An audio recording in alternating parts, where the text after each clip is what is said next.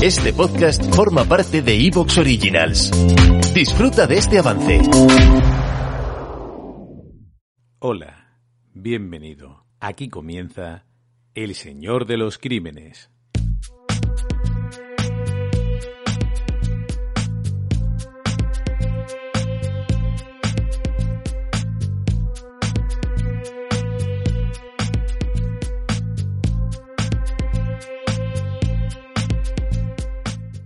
Hola, ¿qué tal estás? Muchas gracias por acudir una vez más a la cita semanal que tienes aquí en tu podcast. Hoy vamos a profundizar en un asunto criminal poco conocido, pero muy impresionante y que nos va a llevar hasta la provincia de Zaragoza. Felipe Pasamar cuenta 35 años cuando dibuja en los campos de Calcena, a los pies del Moncayo, una escena de pesadilla. Después de la violencia, de la sangre, llega una calma difícil de comprender ha matado a su padre, Vicente Pasamar, a su madrastra, Francisca Arroyo, y a su hermanastra, Juana Lapuente. Empujado por la ira, ha utilizado un cuchillo, un garrote y una pistola de un solo tiro. Contempla los cadáveres con una sonrisa. Está feliz y tranquilo, por primera vez en mucho tiempo. Se ha quitado un peso de encima y lo demás le da igual. Ni siquiera se percata de que su padre aún está vivo en realidad no tiene importancia. No habrá salvación para él. Las heridas son tan graves que agonizará durante dos días y después morirá. Pasamar no piensa en las consecuencias de lo que acaba de hacer. No veía otra salida, no podía aguantar ni un segundo más. Y ahora respira. Ha merecido la pena. Las cosas empezaron a ir muy mal después de la boda. Felipe se casó con Felisa Neila, una mujer que para su padre y su madrastra no era suficiente para él. Le repetían que en las cosas serias hay que dejar de lado las tonterías como el amor. Había que usar la cabeza. Primero le aconsejaron que la abandonara. Luego se lo ordenaron, pero no hizo caso. La amaba y estaba decidido a ser feliz, aunque eso supusiera romper con su familia. Al poco de consumarse la unión, empezó a sentirse enfermo. Dice a sus allegados que es como si algo le cogiera la garganta y le apretara perdió el apetito y en algunos momentos incluso le costaba respirar. Al escuchar los síntomas, sus vecinos le diagnostican sin duda. Es evidente que está embrujado, ¿qué otra cosa puede ser? Al contrario que muchos de los habitantes de Calcena en aquel momento, no es un hombre supersticioso, así que se ríe de la ocurrencia, hasta que empiezan a morir sus hijos. Un niño de pocos meses primero, y después una niña recién nacida. ¿Es posible que le hayan embrujado?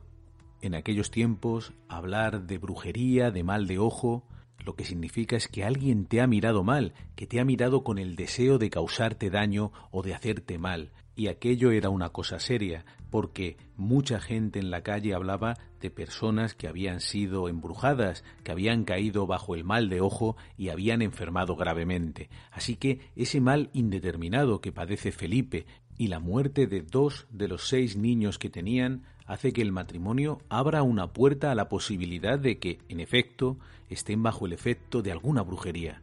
No hace tanto tiempo que en cada rincón había una mujer que ofrecía curaciones milagrosas o, por otro lado, remedios para hacerle daño a quien odiabas o a quien tenías enfrente y te estaba causando algún mal. Así que muchos le recomiendan a Felipe que acuda a una misteriosa mujer, una adivinadora con fama de poder leer en el tiempo, de manera que puede recuperar el pasado y anticipar el futuro y actuar en el mundo espiritual.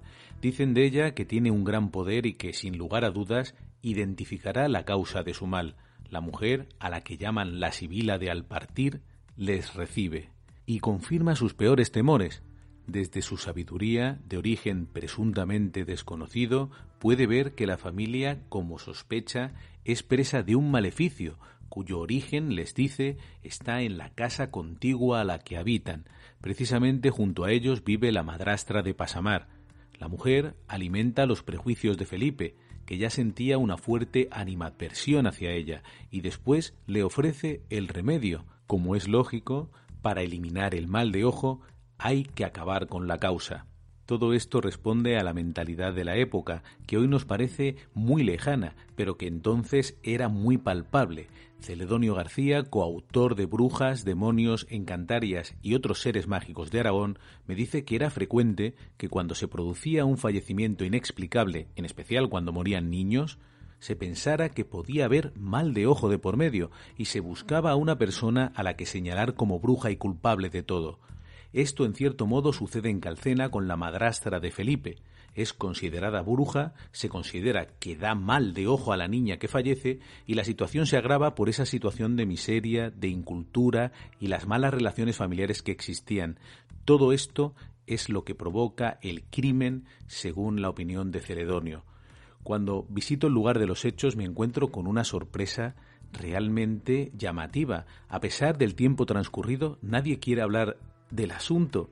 La gente me rehuye. Cuando ve que me acerco a preguntar, cierran las puertas, como si hablar de aquel asunto pudiera traer de nuevo al pueblo aquellos problemas. Las pocas personas que se paran a saber qué demonios viene a buscar este tipo tan extraño a un pueblo al pie del Moncayo, me dicen que no mencione el crimen del mal de ojo.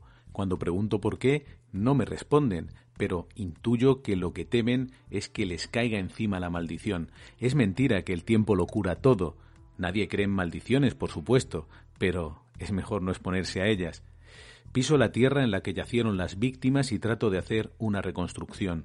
Cerrando los ojos, regreso a aquel día, el 7 de agosto de 1913. Felisa discute acaloradamente con sus suegros, la tensión se ha ido acumulando y está a punto de reventar.